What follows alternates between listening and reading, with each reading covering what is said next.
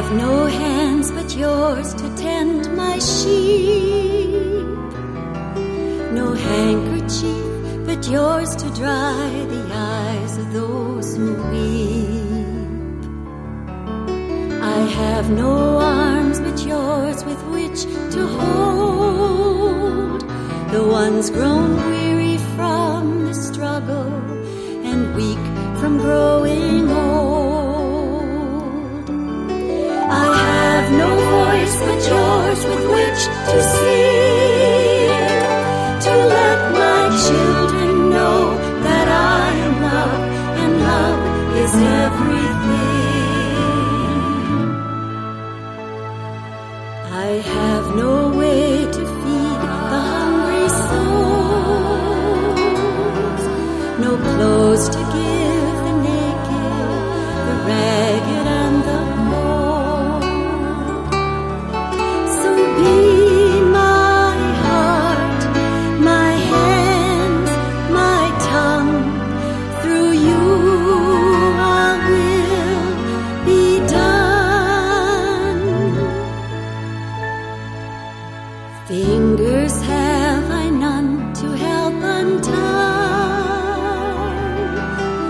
tangled knots and twisted chains that strangle fearful minds.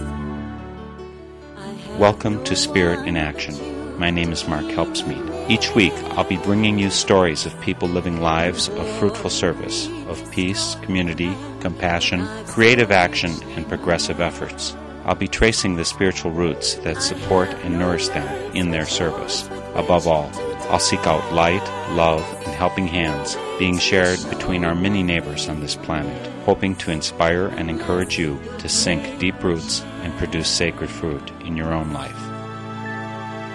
I have no way to open people's eyes except that you will show them how to trust the inner light. I'm privileged to have on Spirit in Action today the three people who were the central focus for planning this year's Earth Day celebration held in Owen Park. The Queen and Princess of Earth Day is Sarah Schmidt, who works at Beaver Creek Reserve. She's the Citizen Science Director at Beaver Creek. She was ably assisted by the two Princes of Earth Day, Jim Phillips and Crispin Pierce. Jim is Associate Professor of Chemistry at UW Eau Claire, and Crispin Pierce is Assistant Professor of Environmental Public Health at UW Eau Claire. This is the second year that the Earth Day celebration has been held at Owen Park. It's a relatively new rebirth of an idea that goes back a few decades, but this year's was a tremendous success and growth over previous years. These three people all participated in last year's organization along with a larger committee. They chose to streamline things and with fewer people heading and assisted by lots of volunteers, they were able to make an amazing thing happen this year. Can you give me some idea of the full panoply of events that went on this year? Sarah? Well, to start off with, there was live music all day, very excellent live music, and then guest speakers dispersed throughout the day as well. I'm talking about important environmental issues in this area and also in the greater Wisconsin region. In addition to that, we had a lot of nonprofit and for profit exhibitors, about 40 total. And then we had a whole tent dedicated to children's activities, which was sort of a change from last year. And so um, it was nice to have this one entire tent dedicated to stuff for kids. Good food and just lots of fun. Um, actually, it was really great also because the city foresters showed up and they planted an elm tree in Elm Park in honor of Earth Day 2006. Those are the main things that happened at Earth Day this year. Do we have any idea what the turnout was this year compared to last year? We're getting an estimate of approximately 600 people that showed up this year in comparison to approximately 200 last year. And there's no way to know for sure exactly how many people came, but we sort of base that off of food sales and things like that. And we know one of the differences is that last year the temperature didn't rise much above 45 degrees. And so mainly it was just the polar bears or those with an extra inch of insulation on who were able to attend last year. So, Sarah, you were kind of heading this up this year, particularly, and you were a vital part of last year's organization. What led you to get involved in the Earth Day celebration? because I got the job at Beaver Creek as the citizen science director. And so by default, I became, you know, I was involved in the planning committee. In college, I was involved in planning a couple of special events, and so I really like doing it. And so I came to a couple of meetings, and after a while, I just said, all right, well, this is what we're going to do. It was good. It was, it was a good experience, but largely I just sort of stumbled into it, but I'm glad I did. Now, you, Sarah, are in your mid 20s that means that you were born after the original Earth Day happened, almost a decade later. Jim, what led you to get involved in this uh, as our 30 something? One thing that inspired me was the 2003 celebration that was put on over at Rod and Gun Park. And that group tried to do this again in 2004 and ran out of steam for various administrative reasons. And my kids were really upset about it. They're like, there's not going to be any Earth Day this year. That's a terrible thing. And I said, well, next year I'll make sure that we get something together and get it happening. I knew Michelle Washabek, who was Meg Marshall's assistant out at Beaver Creek Reserve. Meg Marshall was Sarah's predecessor out there, and they came to me with this idea of, hey, you know, you were talking about an Earth Day festival, and, you know, Beaver Creek Reserve might be willing to put this on. Started talking to them, sent out an email. Crispin was part of the conservationists and this current group formed up. And originally we tried to link up with that 2003 group and work together, and not many of those folks made it through to us just because I think they ran out of steam. At this point, I think I understand why. It's a big job. Uh, so you know, but for me, it was really my kids were really. I mean, uh, that my my six year old daughter was in tears when she heard there wasn't going to be an Earth Day celebration, and I said, "Okay, we'll get this done." I think, Jim, that you must have had some previous routes to get them to the original Earth Day. What was it that attracted you to take your kids to the 2003 Earth Day? Had you been involved in Earth Day celebrations and planning before? I'd never been involved in planning one, but where I went to college in Vermont, one of the great days every spring is that they would have a big Earth Day celebration on the campus green. Faculty would speak about environmental issues. They would have a big tug of war. There would be live music. It was a fun day, and you got to learn something you know, and again, it was part celebration and part learning to appreciate the earth and all the good things that go with it.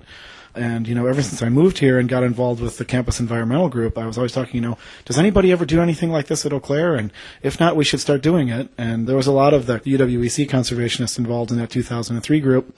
I was their advisor at the time. I was a little too busy to help out a lot, but I was sort of looking on from a distance and so it was really those years when I was in college that made sort of a strong impression on me that this was the right thing to do to kind of spread the message, especially to young people, with a component of celebration and just to be happy about the planet and to celebrate it. I had two more questions to follow up, from Jim. One is, what college in Vermont were you going to that had this strong environmental focus? And the other one is, you're a professor of chemistry. Aren't the chemists the one who are supposed to be despoiling the environment? The first question is easy.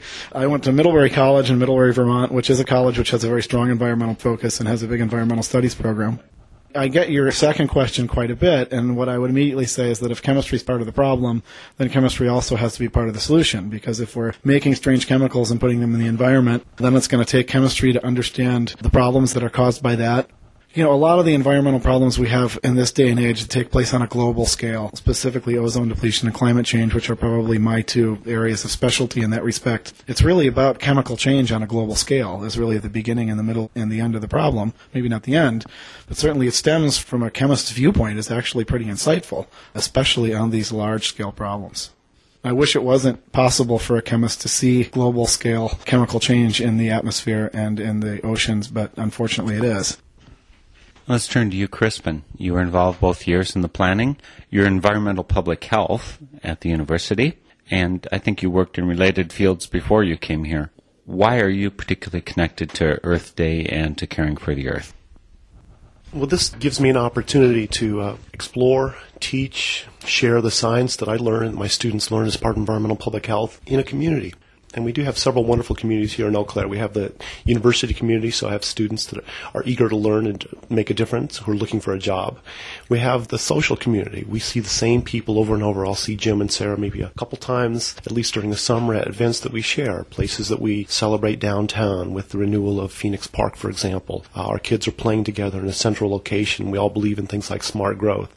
So with the opportunity to be a professional in environmental public health, I'm able to share what I've learned and learn in turn from my students at the university as we teach the kind of principles to talk about a sustainable environment. Jim and I will give guest lectures, for example, in each other's classes because Jim has a specialty in the chemical aspects and I have some specialty in the public health and environmental health aspects. So within the university, we have a wonderful community. We also have a community here in Eau Claire and in the Chippewa Valley in general of people who share a number of these same values. I'm just very excited to participate in both communities in this way. Do you have a historical connection with Earth Day celebrations, previous locations? Born and raised in Berkeley, California, I grew up with a global perspective, a perspective I certainly appreciate and I'm wanting to pass on to my daughter of respect for the earth, of kind of acknowledgement of the kinds of things we've done. And I don't think that the buck stops with Jim in terms of chemists doing damage to the environment. It starts also with environmental health specialists. We have traditionally, as a profession, thought we have to be very, very clean. We have to be very controlled in the way that we interact with the environment. I think people like Jim and I are getting a greater understanding of how chemistry and biology and environmental public health make a difference and how we can look towards sustainable models. So indeed, growing up in Berkeley and finding out about numerous points of view, kind of a sustainable point of view, uh, really helped me in terms of adopting this kind of point of view, but also through my science, seeing that as we look for sustainable models of, as Jim mentioned, uh, climate change, ways in which we can reduce our emissions of carbon dioxide, we can preserve trees, we can look at sustainable models of agriculture. They all make sense to me, both as a scientist and somebody who grew up, I think, in a pretty open-minded environment. Before this round of Earth Day celebrations originated in Eau Claire, there was a yearly celebration. It was normally held out at A1 Materials was the sponsor. It was held out by their place. Did any of you have a problem with that symbolism of Earth Day? Jim? I never attended any of those events firsthand, but my understanding was that there were speakers and symposia there that would talk about how hard rock mining was good for the environment, which, you know, as a chemist and an environmentalist is something I would take issue with. And that, you know, they would have bulldozer rides for the kids and push dirt around. So, I mean, I had some friends at work that were cynically referring to that as Earth Moving Day. And these wouldn't be real environmentalist types like myself, but more sort of regular mainstream people that were in some respects, kind of, you know, making fun of this in a real cynical way. And again, you know, you might expect somebody like me to do that, but these were sort of way more mainstream people that had this attitude. Jim, you used the phrase real environmentalists. I, am not trying to pick nits here. I am truly trying to focus in on what makes a person environmentalist. What's important about it? What is important in the worldview of a person to be an environmentalist, as opposed to someone who's into an earth moving day? Crispin? Sure. I think environmentalist is somebody who is in touch with some deep roots. Somebody who's really connected to his or her environment, has an understanding of the way in which we interact with the environment, how the environment supports us. Somebody who's thought about the kinds of difficult changes at sea that Jim alluded to earlier in the atmosphere and the sea. Somebody who has um, thought a little bit and become educated about the kinds of changes that are going on and how he or she understands their own imprint. But I also believe for myself, I think for most people who call themselves environmentalists, there's a real spiritual connection. There's a sense of how I am connected to the earth. I came from the earth. I will, I will die to the earth. We were at the Green Energy Expo at the cities last weekend, and we were looking at an exhibit for how to get buried. And I was talking with my daughter, and we were talking about what happens that all things die. I think her having an understanding that at one day daddy's going to die and go to the earth, and we talked about the bugs that are going to eat away at my body and how I will go back and replenish the earth with my dying. I think that's that kind of spiritual connection that, for me, really is part of the definition of somebody who's an environmentalist. Sarah. In a very um, general sense, I think being envir- an environmentalist requires having a greater sense of time and space rather than the here and now. All too often, I mean, we think that right now being here is the most important thing that's happening, and you often forget that uh, there are six billion people going about their daily lives in the world so I think that's important to just not forget that the here is not the most important thing and the now is not the most important thing. And there's an Iroquois, Native American tribes, Iroquois, their practice was that when they made a decision, that decision was good if in seven generations it was good. And we don't do that now. And so I think that's a huge way to think environmentally as well.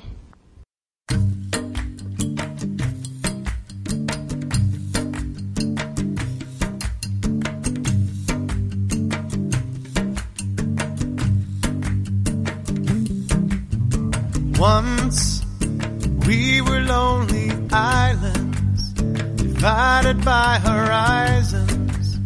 A hundred thousand tribes surviving, scattered far and wide. Hearing only stories of distant territories.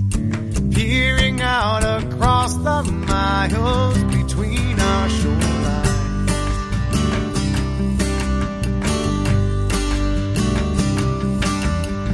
Then we harnessed nature's forces, straddled backs of horses, waging wars and crossing borders as our numbers.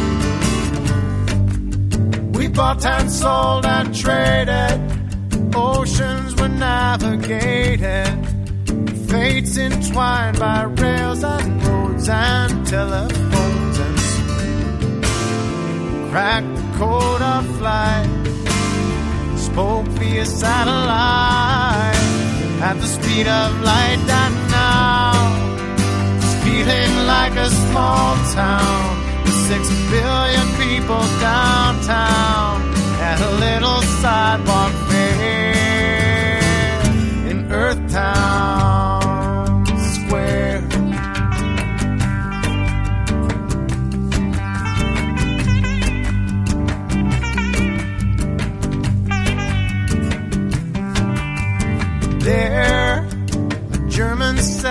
Audis filled with gasoline from Saudis to Australians sipping Kenyan coffee in their Chinese shoes. Argentines are meeting Mongols over French fries at McDonald's, and the place looks strangely tiny when you see it from. The there's music in the bar, limbers and guitars, bagpipes, and sitars now. Feeling like a small town with six billion people downtown. Even Babel can't compare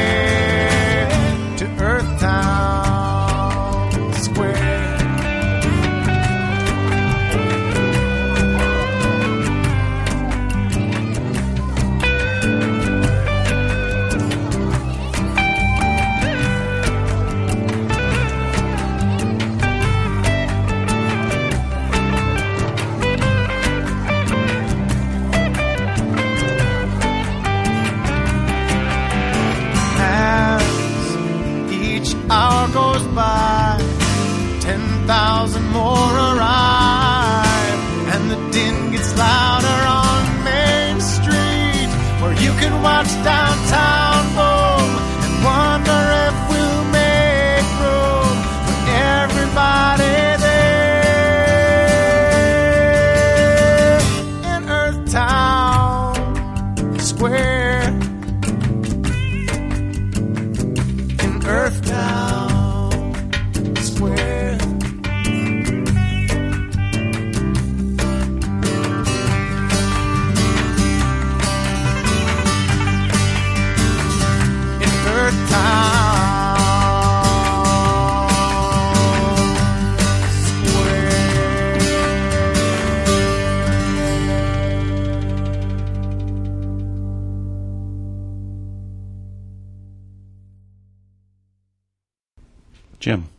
I think you hit on the, key point when you use the word care. The common theme that you have amongst all environmentalists, broadly defined, is that they care about the planet and that they want to make it better one way or another and or stop its degradation. One of the things that I've learned, both through being a scientist at UWEC and through working in this community, is that what it means to be environmental or what environmentalism is is a very personal thing. And different people have very different views on what is environmental. A chemist looks at the environment and sees chemical change and pollution, and a conservation biologist sees habitat and habitat lost, and a guy from environmental public health sees, you know, the human contact. And you might ask, you know, which one of those is it? Well, and the answer is yes. I mean, we all have our own little realm that's important to us, but ultimately, I think it's the word care. This first became apparent to me when I took a college course, which was actually in religion, where we talked about environmental degradation, and it finally drove home to me that it was this spiritual connection that one has with the planet, or lacks, and that it's easy to degrade the planet when you don't see yourself as integrated and part of a larger system, and that when there's a spiritual disconnect between people and the environment or people on the earth, that it's a lot easier to degrade. So I think the caring and the spiritual connection is probably the one common theme that runs through all different kinds of environmentalists. Sarah? Just a spin off of the caring thing. I went to hear Tia Nelson speak, Gaylord Nelson's daughter, Tia Nelson, and one of the things she said at the end of her talk, and she didn't say this to the whole group, but she would talk to people individually after her address to the crowd, and she said, Thanks for caring. And she said that more than once.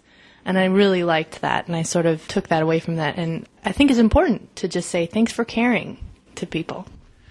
I think we probably do an injustice to people when we demonize them too much. I'm assuming there's all kinds of people who do not share my environmental views who have just balancing views that they see as more important. For instance, they may think, I really need to protect my job. If I don't have food to feed my children, they're not even going to be able to worry about whether the ozone layer is going to be disappearing and then leaving them exposed. So, in your experiences, and all three of you have face to face with the public, what are the issues that people seem to have that tear them away from being real environmentalists? Crispin? I think it's a very good question, Mark. Some of the primary feeders that drive people that lack of that touch, lack of that caring, that spiritual connection really have to do with things that seem to be revolving around survival. When people feel their job is threatened or their family is threatened or the, when their religion is threatened. I think sadly there's a lot of that kind of fear in our society these days driven in part by politics. Me too. If my family was threatened, I would stand up and, and fight in any way I thought necessary. But I don't need to do that. And there's rare, rare times in our society and our culture we need to fight that hard for things. And ultimately, um, Sarah talked about the Iroquois belief. There are many spiritual beliefs that talk about a sustainable earth, a sustainable planet within the Old Testament and, citations within the New Testament talking about having dominion over the earth, but that has been interpreted by a lot of environmentalists as caring for the earth, looking in terms of a long-term sustainable future. So my religion has to do with caring for the earth. My family has to do with caring for the earth. My job, and I know the sustainable future has to do with caring for the earth. So I think when we stop and we let the rhetoric of Fox News and CNN go a little bit past our heads and we sit down and think about what the realities are, we find that the, the important values to us as a society of jobs, of family, of sustainability, of health really are imbued with care for the earth. Sarah? I think just everyday drama gets in the way. I know, especially when you're talking about somebody who's sort of my age, 20s ish. I deal with peers and I try and talk to them. And what I'm hearing a lot is you got to get the job to get the stuff to live happily. And that's just sort of how it is in our society. That's sort of what's ingrained in your head. And that's not everybody, of course, but I think we just get too caught up in the drama and the here and the now and it keeps us from those more important, larger questions that need to be addressed, larger issues that we need to deal with. Jim? I guess I'd have to admit that my views on this are probably a little bit more cynical than my colleagues here. I think the root of the problem is materialism and people ultimately thinking more about themselves than anybody else. And the root of that is who knows what. But I think that there's a major misconception in our society that fuels this and that is, in the words of David Orr, whose book I just read, called Earth in Mind, as making a distinction between maximum and optimum. An American society is based on maximum, and a more sustainable way of living would be based on what's optimum. And that is, you know, from economics, economics can mean growth by default, and Americans have this faith that economic growth is good. All growth is good. Unrestrained growth is even better. More growth is better. Bigger pie, more for everybody. But I think if we were to think about economics in its more academic definition, which is a system by which goods and services are delivered to the people and hopefully in an equitable manner, that that would be closer to optimum. And I just think that the American dream, unfortunately, gets in the way of seeing this clearly. You all talked in one way or another about the here and now versus the big picture. I heard an interesting reverse take on it about 20 years ago when James Watt was the Secretary of Interior at that point he was trying to sell off national parks And when asked, don't we have to keep this for future generations, he said, no, because Jesus is coming again soon, and there's going to be no need to have the parks in the future. We might as well get rid of them and take advantage of it right now. So he was going beyond the immediate now to here's the big picture as he perceived it. Any reactions to that kind of worldview? Jim. I certainly wouldn't want to be the person that had to face Jesus after we sold off all the national parks. In Quakers, we say, that friend speaks my mind. Crispin, you maybe even remember when that hullabaloo hit the news. I think it's a sad situation. There's certainly room for those kinds of voices in our society, but there's room for other voices. Ways in which we can say that that really isn't the kind of view that most people in this country share, that we don't need to plan for Armageddon, need to plan for a sustainable future. Obviously, the three of you put a significant amount of energy into making Earth Day celebration happen this year. What did you hope would come of this celebration? In what ways do you hope that it changes or directs the world? Jim? There's two basic things for me. One is is that I would like to see Earth Day recognized as a regular holiday in which the community gets together to celebrate, just like we get together for the Fourth of July, and just like we get together for Labor Day and Memorial Day. And Earth Day should be on par with those kinds of things that are public holidays. You know, Christmas, Thanksgiving, things like that are things maybe we spend more with our families. The other thing, and maybe this is really idealistic in my part, is that in the last five years or so in this community, I have really seen the progressive community start to rise to the surface. And that, you know, a lot of us have always been around here. You know, we all used to know who each other were and we would talk to each other, but now we're getting really public. You're seeing visibility events, we see a daily peace rally, things like this, where people are starting to stand up for a certain set of values, which hasn't been prevalent in this community. And Earth Day is really a friendly sort of mainstream take on this, where we bring the whole community together. It's right near downtown Eau Claire, and we're really trying to network with local businesses and things like this and get them involved in it and really try to couple the spiritual values that go along with this into the sort of changing nature of the city that values its downtown and the spirituality and the environmentalism and the economics and the sort of changing face of this community, I think, are all coupled into this. And we'd like to be part of that bigger picture, and I, and I think we are. Crispin? I'm going to let Sarah speak. So there. I think what I'd like to see us do better is seeing more of the general public down there, not just sort of those of us who already care, but try to figure out ways to attract those who maybe care but they don't quite know it yet, and somehow get them down there so that you can plant the seed of okay, well, if you if you already recycle, maybe you should consider composting too. Just little things like that. So I think we need to try and reach that crowd for future Earth Days. Crispin? I like very much what Sarah said. I think it makes a lot of sense. And it, really, there's a lot in us that is already environmentalists. We have people who love to hunt, love to fish here in Wisconsin, really appreciate the outdoors. People who want to have trees near their houses. People want their kids to be healthy. People who don't want to have these little signs on their lawn that say pesticides applied, no kids need play here. I think we have a lot of shared environmental values. Jim alluded to a number of them. Well, people really care about the downtown community, care about just local food and about the downtown cinema, about the children's museum. People who really see this as a viable and growing community. So I share Sarah's aspirations. I think that to discover a little bit more about the environmentalist in all of us, kind of a curious thing did happen at Earth Day for me. One of my colleagues from the School of Nursing was staffing our first aid booth, and she was concerned about the tree trimming that happened in her neighborhood. Well, Todd Chwala, who is the new city arborist, was there, so I invited her to complain to Todd. Now, Todd's an environmentalist in a way, too. He cares for our urban forestry, but he also has responsibilities for keeping power lines clear. So the two of them had a good conversation. Both environmentalists, both caring about our environment. And so to make those connections, to expand those connections, are really, I think, goals we all have for making our Earth Day even more inclusive and broadening its appeal to the entire community. I wanted to jump in and second Jim's notion that Earth Day should be a primary holiday. I'm aware for me that it has a special place in my connection to entirety of life in a way that some other holidays do not. And that I'm also for changing my life energy so that I give more energy to the holidays that speak of my values. Speaking of that relationship to the big ideas, to what some people call God. I'm wondering if I can encourage you to maybe not engage in theological debate here, but to just share some ideas that you have of how we relate to one another, to other species, to other plants, animals, the earth. What concept you have of how we are connected, why we're connected. Are we just simply specks of dust occupying similar place in space? Or is there some meaning beyond that that you see that connects all of us? Crispin? Mark, I see God every day, and I take Avala in the backyard, my six-year-old daughter in the backyard, and we see God every day. We see the gnats that were buzzing around the building where I work, and we talked about that they'll be they'll be passed on in 24 hours. She asked where the gnats go. She asked where the cat that died in our arms went, and we buried the cat. So for me, God is very, very present in the trees and the decomposing body and the ants and my beautiful six-year-old daughter and, and when I get to dance. There's just many ways in which we see God and have a, a very visceral and complete experience of God. Sarah?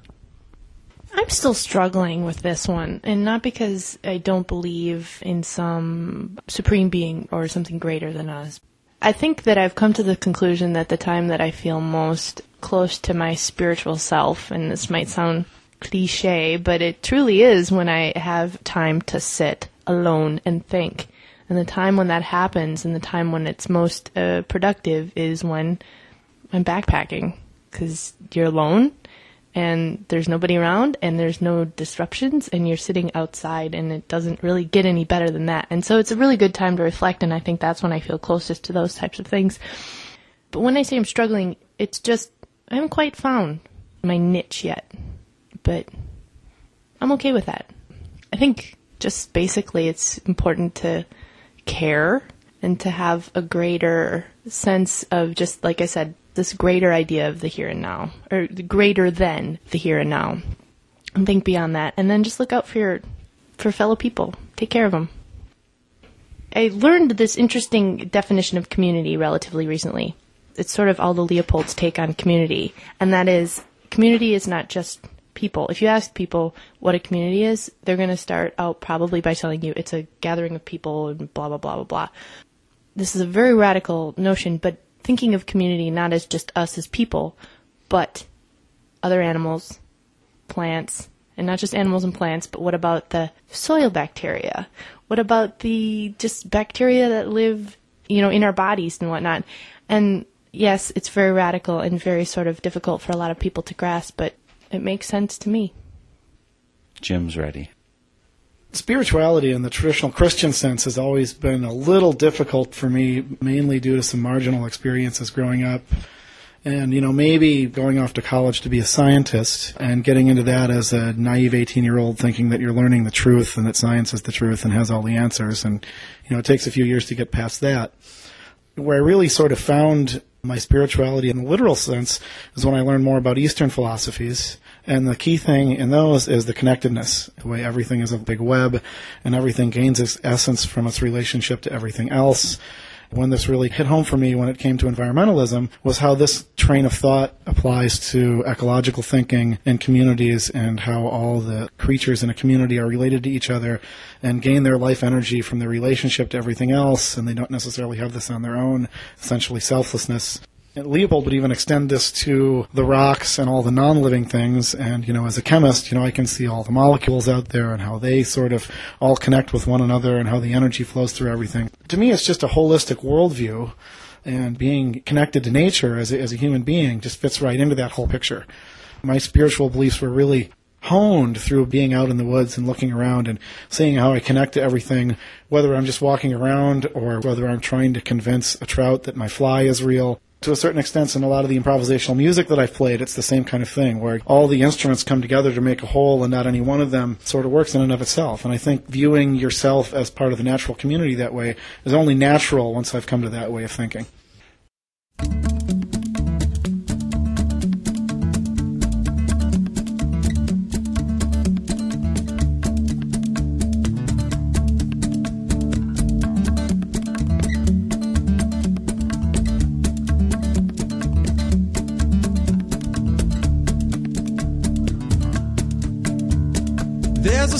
In river town, and on that street is Mary's house. By the house is a deep ravine, and running there is a magic stream.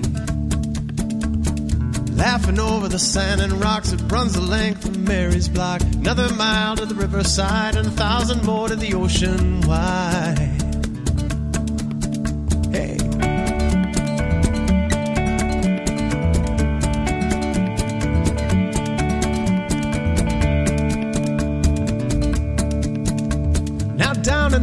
One day, by the water Mary lay, put her hand in the shallow stream, and Mary had a magic dream.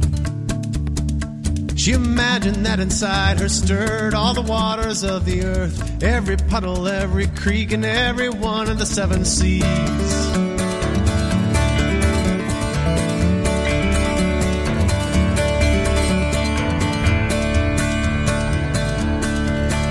She could feel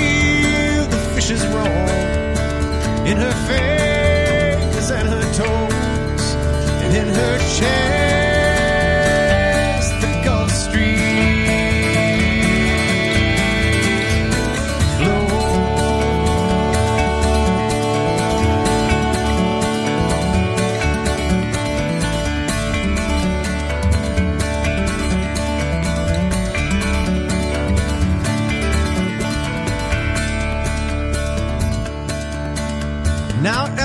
her dream that day, people say that Mary's changed, but they sympathize when they suppose it must be strange to be the ocean. She senses when the salmon swim and hurricanes lick her skin. Asia tickles her left arm, and the moon above tugs her heart. Her front is day, her back is night. She recollects the dawn of life. Tidal waves run up her spine, and lightning tingles when it strikes. She can feel the fishes roll in her fingers and her toes, and in her chest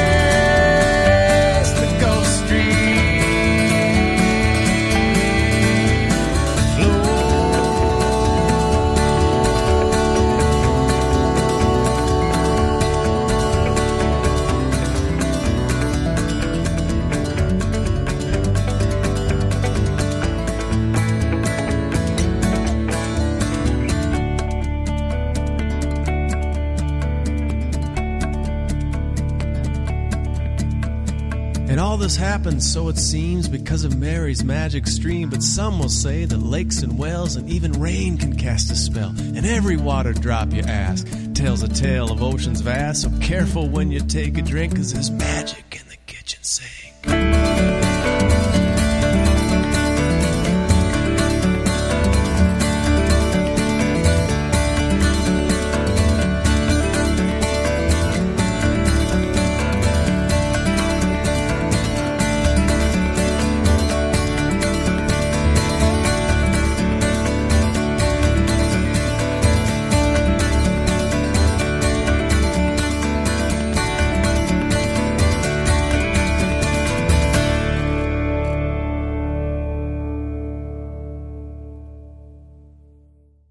I've definitely heard some people who refer to themselves as Christians, maybe fundamentalist Christians, who disparage people who kind of worship earth goddess type ways of thinking. Have you had to deal with that kind of tension in your lives? The people who said, well, if you're religious, you're not supposed to worship the earth, you're supposed to worship God. And do you have to deal with that out at Beaver Creek, for instance, Sarah? Or do you have students who come in, Crispin, who say, I can't think these thoughts because they run into my religious beliefs? That the universe is people centered, and therefore the universe has to revolve around the earth. The earth can't be spinning through space. Crispin? You know, at the university, we stay away from opinion. It's not something we teach. We teach science. We teach basic philosophy. We teach a liberal arts education where we ask students to try on different points of view. So I will present my students the facts on global warming, for example, or sea level change, loss of species, and I'll allow them to begin to see where their values fit and how this fits or doesn't fit with their values. I am excited, though, Mark, that recently there have been groups of evangelical Christians who see global warming, for example, as a real threat to human value The people are now starting to die through spread of disease and loss of habitat, loss of farms where they work, loss of their communities. So I'm really quite excited to see part of the Christian evangelical community look at the environment as something that protects and supports people. And so religion can also do that to care for God's creation. So I'm excited to see some of those voices now come from very traditional Christian communities. Jim? You know, I've seen remarkably little of the sort of adverse viewpoint regarding staunch Christian beliefs at the university. I might be a little bit more forward than Crispin in my classes. When I teach a class on climate, I'll go through the science when we get to the end and say, okay, here we are. It's a moral decision. What are your morals? We've just confronted the science. Okay, there's some uncertainty in the science. Here's, here's what you get from science. Now it's time to make a judgment. And you need to weigh your values to make the judgment, and you need to nurture your values to make that judgment. Know, I'll be very upfront about it. I've never encountered any resistance to that. I've never endorsed any particular value system to come to that, but I've said, you know, now it's time for you to be an educated person, and one of the things you need to do as an educated person is to develop that value system and be ready to use it. What is that value system based on? That is to say, do you just pick your values out of the air or, or where do they derive from? I ask this in part because one of the big questions for me is if we kill another species, let's say we, you know, exterminate this species of whale or we do get rid of this species of fish or maybe we kill all of the mosquitoes in the world. I know that there are implications to our life. That is to say, when you kill one species, it affects another species, affects a habitat, and pretty soon it affects us. But if people weren't on the earth, if there weren't people here at all, would it still matter if a species was wiped out? Is there some value that transcends the benefit of Homo sapiens? Jim. I guess I'd pick up on Sarah's theme from before and divert to Leopold here, who said, you know, absolutely. The mosquitoes have value, the rocks have value, the land itself has inherent value. And I just think that for me, it's just like you wouldn't harm another person or anything else, that it's just a matter of expanding your circle of those things which deserve an ethical treatment. And for me, it only seems natural to treat all things equal, living and non living, at least as much as possible. I mean, that's an ideal to strive for anyway. Does that mean it's the same moral question whether you eat a cow or whether you eat a person? I suppose not, but certainly I do think that whether you're eating a cow or not is a moral question that you should answer. I mean, I had a hamburger for dinner tonight, but you know, when I talk to my kids about this, I make sure that, you know, they understand what they're eating and that you need to understand your impact and that if you're going to eat animals, that it's not something that came in a package at the grocery store, that this was a living thing. And if you can't accept that, then you shouldn't be doing it. Like I said, I'm okay. I hunt animals and catch fish and eat them. But I think there's a certain amount of remorse that goes with that. I just think just doing it blindly and saying that didn't matter, it was just a grouse and I just ate it is kind of shallow. When I'm out in the woods hunting, I view it as this deeply spiritual experience where I'm out there connecting with nature and, you know, I get to be a predator for a few hours and it's very rare that I actually ever get anything. So the moral dilemma is very minimal in my sense. But me, I see it as being part of the process. You know, and some people saying, wait a second, you're an environmentalist and you'll go out and hunt. But I think harvesting game isn't anywhere near as much of a detriment as agriculture is. And with all due respect to the farmers out there, I think, you know, everybody's going to weigh their impact and almost everything we do has an impact of one form or another. And I think it's easy to get hung up on the impact that you have on an individual. You know, if you chop down that tree to make paper or you shoot the animal to eat it, that there you see in a, a specific individual loss of life. But I think in the more holistic sense, you know, driving our car and using a lot of disposable stuff is probably more detrimental in the bigger picture, but a lot harder to see. It takes a lot more effort to sort of view the impact of that. Crispin? I think we see those kind of values in, frankly, in pets, is what I think of. Using an example of having to bury our little kitty. I think people can relate to that. Animals that within their house, the cats and dogs, we have D'Artagnan, my big, big hundred pound guy who licks everybody to death. We relate to that in a very clear way. We care for those animals. I think the kind of extension of that loving and caring and seeing the connectedness is what really environmentalism is all about. So at a very personal level, the kind of pets we have in our house, at a broader level, the, Jim talked about the trees, the, the species we hunt and fish, and even broader way, I like the way Jim put it. We're talking about having effects on all the organisms in the world, loss of species every 20 minutes, and, and to really evaluate how we feel about that. What what difference that makes, if that's truly where we want to go, what impact we have, are all essential questions. Crispin, you just mentioned about loss of species. I had a question posed to me, and I'm hoping someone here can answer it. We can talk about the fact that dinosaurs died off, in essence, that there's major species that have been exterminated in the past. I'm trying to think of one that we could name, a significant species that has been exterminated in the last 50 years. The logo for the state in which I was born, California, the grizzly bear is extinct. A flag that's flown in California all over the, the state, that species of grizzly bear is extinct, yep. It's a very sad story. A species that represented kind of the frontier, the old west, uh, is no longer with us. I think it's a very sad, sad statement. Sarah? This is probably kind of funny answer, but I think of the passenger pigeon right away. because it's a good example of this super abundant species that people talked about that would fly in flocks overhead and, and block the sun, and people just felt the need to kill, kill, kill until they were gone. But that's one that I think of right away because it was sort of ingrained as a kid when they're teaching about species extinction. It's kind of the poster bird, if you will, of the extinct species. Jim? As I sat and tried to think of an answer to this, unfortunately, all I could think of were a lot of success stories where a lot of animals were pushed to the brink of extinction, and we have sort of maintained that or averted a disaster. Unfortunately, a lot of the species that are going extinct are, for lack of a better term, maybe minor things that we don't notice. In other words, if the bald eagle went extinct, everybody would notice right away because it's a top dog predator.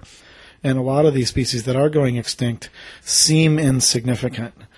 But the key thing, I think that people don't understand, if I could just make a purely scientific comment here, was that the more species that we have on the planet, the more resiliency and stability there is for life as a whole. And for with each species we lose, the world as a whole, or at least the animal and plant communities, become more fragile. And as those communities become more fragile, the whole system becomes more fragile. So the things that seem insignificant are by no means insignificant. I was just wondering if the three of you would be willing to share a little of your religious, spiritual background. In particular, I want to know if there's something in your background which upheld, encouraged your spiritual, religious devotion to the earth, the caring that I've heard you speak about, or if there's something that was lacking in that religious environment such that you had to leave it because it could no longer encompass the bigger heart that you were feeling. Sarah? Well, I was raised Catholic, and my whole family practices Catholicism. I even went to a couple sort of Bible camp retreats in high school. So I feel like I gave it a good go, you know. I, I so I, I feel like I really, really thoroughly explored that religion, and ultimately I came to the conclusion, and I think probably in college, just through the more I learned, the less I felt like I could fit in that particular religion. And by no means am I saying anything negative about that particular religion at all because my entire family is Catholic. and it's interesting, and I've gotten into discussions with my family about it. They never try and change my mind, nor do they argue with me, but it's just a sort of sharing of ideas. And I think they can respect what I've come to.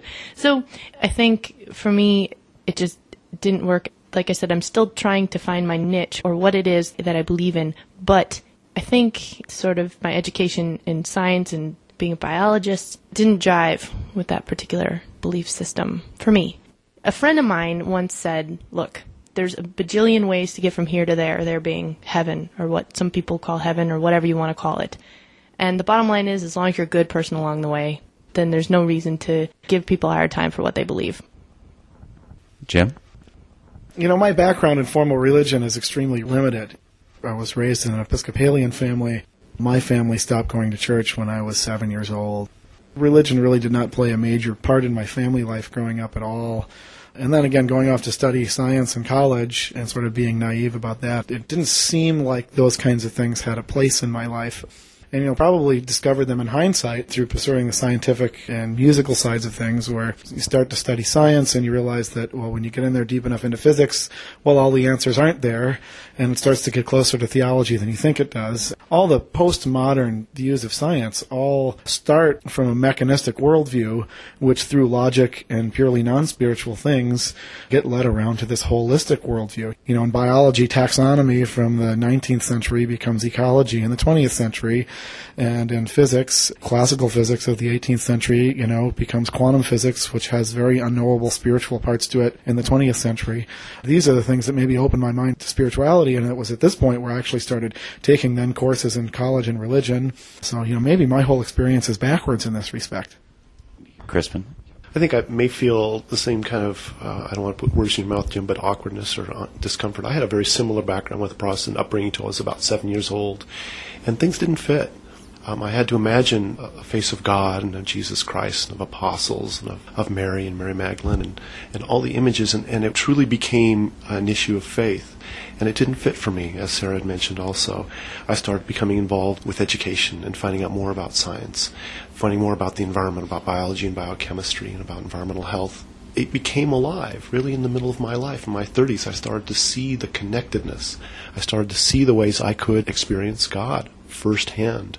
And that became very real. So I don't know that I would say nature is my religion per se, but certainly it's a way in which I feel connected and can have an, an active day to day experience of religion in seeing how things change, seeing how I can make a difference, seeing how my beautiful daughter grows up, seeing how the wildlife pond we dug two days ago is starting to have little skeeter bugs. There are ways in which I see things happen. It becomes very, very real for me. And so I believe that is a fundamental um, principle of my faith. I'm pretty sure for all three of you that your devotion to caring for the earth does not end with planning and putting on the Earth Day celebration. I know a couple things about you, but I want to invite you to jump in and say, how are you living out and making a difference, caring for the world? How are you building this bigger sense of connection in the world? Crispin, I wanted to ask you, there was an ordinance that you helped participate in getting passed. Can you tell us a little bit about that? I'm really excited about this ordinance. It's a provision to the weed ordinance that allows people to choose to plant native grasses, forbs, and shrubs as opposed to lawns. Lawns are very, very expensive environmentally. Economically, it's about $400 an acre to maintain, produce a lot of noise and pollution, a lot of problems. So now the city of Eau Claire has an option for people who, like myself, want to plant a beautiful native prairie landscape. It's going to be small. It's going to look a little messy for the first year or two, but it gives all of us an opportunity to have a, a, lower maintenance and very beautiful yard, something that will support butterflies and, well, mosquitoes the first year, but the second year, uh, mosquitoes are taken care of by other species, provide bird habitat. We go out in the yard now, and my daughter identifies the chickadees and the song sparrows for me. So this kind of opportunity, not only is it ecologically sound, but it's really motivated by the city they don't want to have to keep giving people citations for not cutting their lawns above seven inches. So it makes sense economically, environmentally, and as a culture, we have more options. In the ordinance that was passed, is there a permit process you have to go through, or will the city just recognize that the things that are growing in your yard are acceptable weeds? Well, there's been some training of, of city staff, which I think are doing a, wonderful job. So if there's a complaint by a neighbor, the city staff will come by and take a look at it. If they believe that there is a violation of the ordinance, if grasses are longer than seven inches and really aren't being cared for, they will contact the homeowner. At that point, the homeowner needs to make a case, say, well, I am transitioning over to my native grasses, and this is what I'm doing to do that. Upon that review, the violation will be lifted. The city is certainly not interested in giving a free pass to uh, folks who just don't want to mow their lawn. So certainly that will continue to be enforced. But for people who really are looking to provide a better habitat or are going to do some native plantings, this is an opportunity to work with the city to provide a, a more beautiful natural landscape. What are you doing out there at Beaver Creek, Sarah, besides planning Earth Day? The overall slogan for Beaver Creek Reserve, generally speaking, is connecting people with nature. And I see that done on a daily basis in spring because we have busloads of kids come out there every day. And our naturalists do a wonderful job working with those children, doing activities outdoors and teaching them why animals do the certain things that they do. So I think just generally that's Beaver Creek Reserve's slogan, but the Citizen Science Center specifically, what we do is we sort of act as a connection between professionals at the university, at the DNR, we're the connection between those folks and then your average citizen who wants to get involved and do something and how about and I have some amazing volunteers that are dedicating a huge chunk of their summer to do stream monitoring for example. The monitoring that they're doing is actually they're collecting data that can be utilized by the DNR, for example. It's really a fulfilling thing to be doing because you're getting people out there and they're getting out in the field and they're collecting valuable data, but at the same time they're reporting back and saying, It's really amazing to watch how a stream changes over five months. You go out once a month from May to September, and the amount of change that happens in those five months is really incredible. And so people are, are finding their own connections or rekindling connections that they once had with nature. Jim?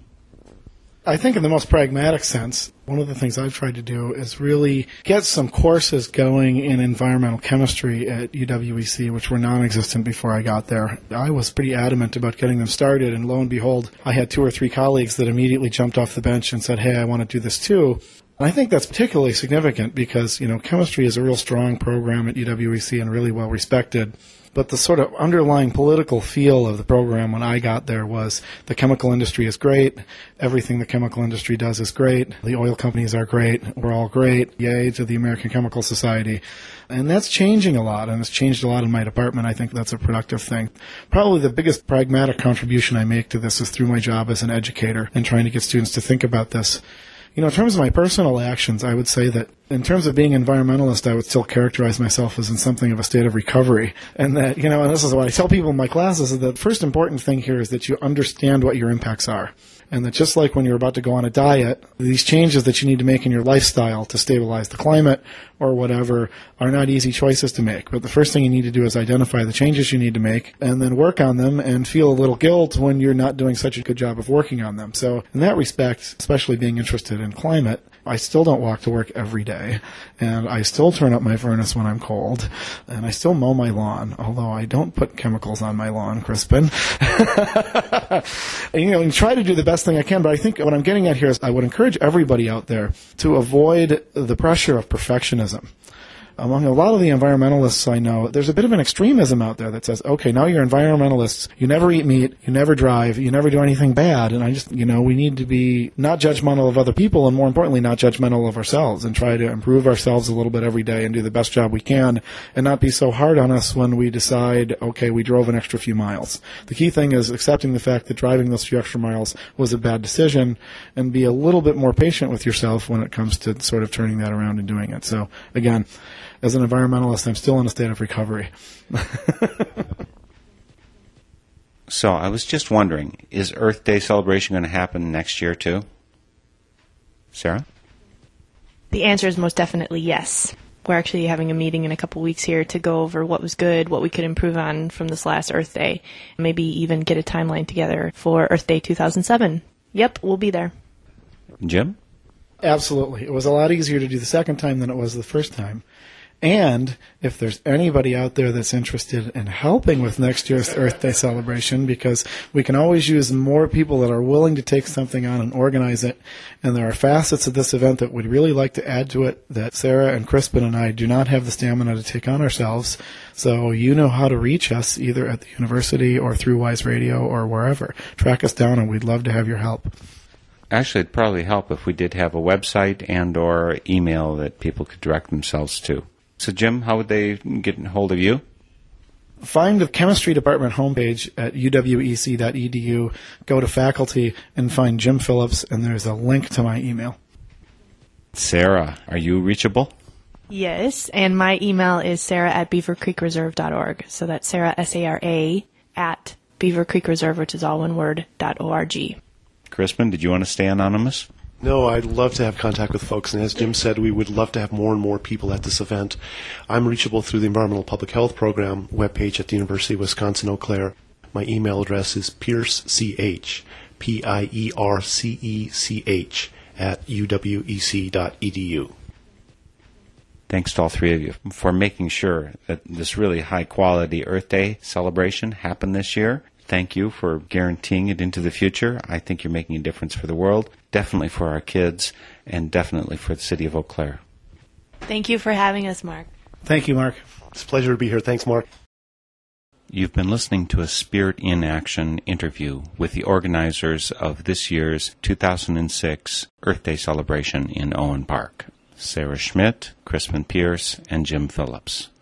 You can hear this interview again via my website, northernspiritradio.org, where you'll also find additional information about the program and links about this and other programs. Music featured on this program has included two songs by Peter Mayer, Earth Town Square and Ocean Mary. The theme music for Spirit in Action is I Have No Hands But Yours by Carol Johnson. Thank you for listening. I welcome your comments and stories of those leading lives of spiritual fruit. You can email me at helpsmeet at usa.net. May you find deep roots to support you and grow steadily toward the light. This is Spirit in Action. I have no higher call for you than this to love and serve your neighbor in joy and selflessness. To love and serve your neighbor in joy and selflessness.